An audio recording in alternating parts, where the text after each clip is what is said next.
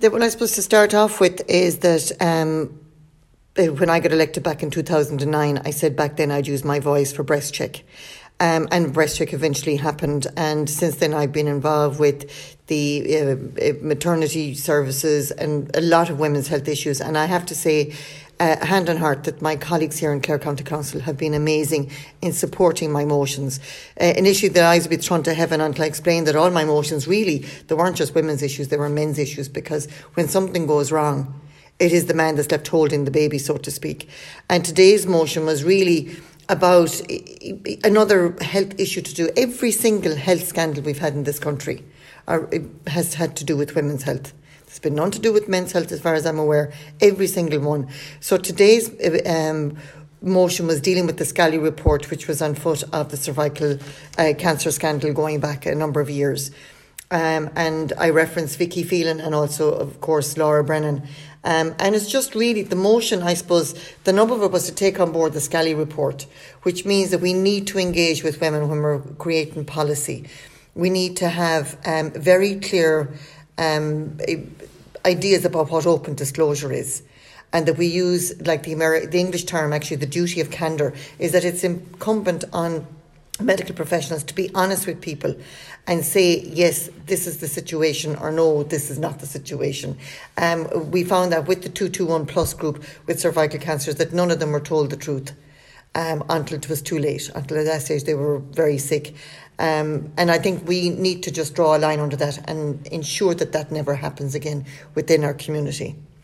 And just finally, Mary, to sum up, I, I know healthcare deficits is something we consistently speak about in the Midwest region, especially, but I, uh, what specifically in women, in terms of women's healthcare today, do you feel is really lacking the most? I think proper screening. Um, that and ensure that, uh, say, like for cervical cancer, is that those tests, those smears, that they go to a professional and correct and efficient lab. Um, we saw with the cervical cancer scandal that they went to one lab and they were farmed out to another lab, and then next thing when the court cases came, everybody was covering each other's backs. I think that was appalling, and I hope we never ever see that again. And today, do you think we've gone far enough in the memory of, of all those women who campaigned and uh, and Lindsay, whether it's Lindsay Bennett, whether that's Vicky Phelan, whether that's Laura Brennan, do you think we've gone far enough today to honour their struggles and rectify the issue facing women?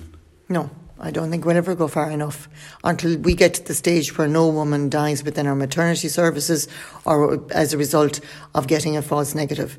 I don't, and I, I don't intend shutting up because there is too many scandals, there's too many issues dealing with health out there and dealing right across our community. So, I, and I really want to appreciate and acknowledge the support that I got from my colleagues today in the chamber.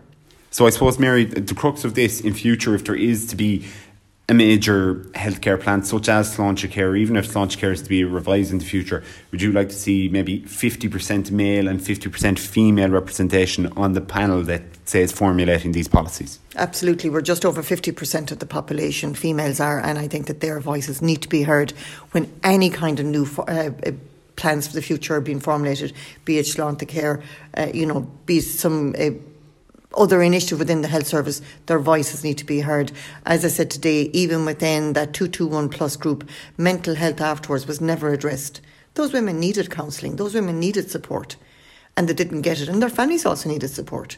So I think it's just appalling that they, you know, okay, we made a boo boo, let's draw a line under it, let's move on. It's not as easy as that. And I think the, the, sooner everybody realises that, the better. And that they use their voices and whatever tool they have got, whatever gift or talent they have, to, in order to say enough's enough.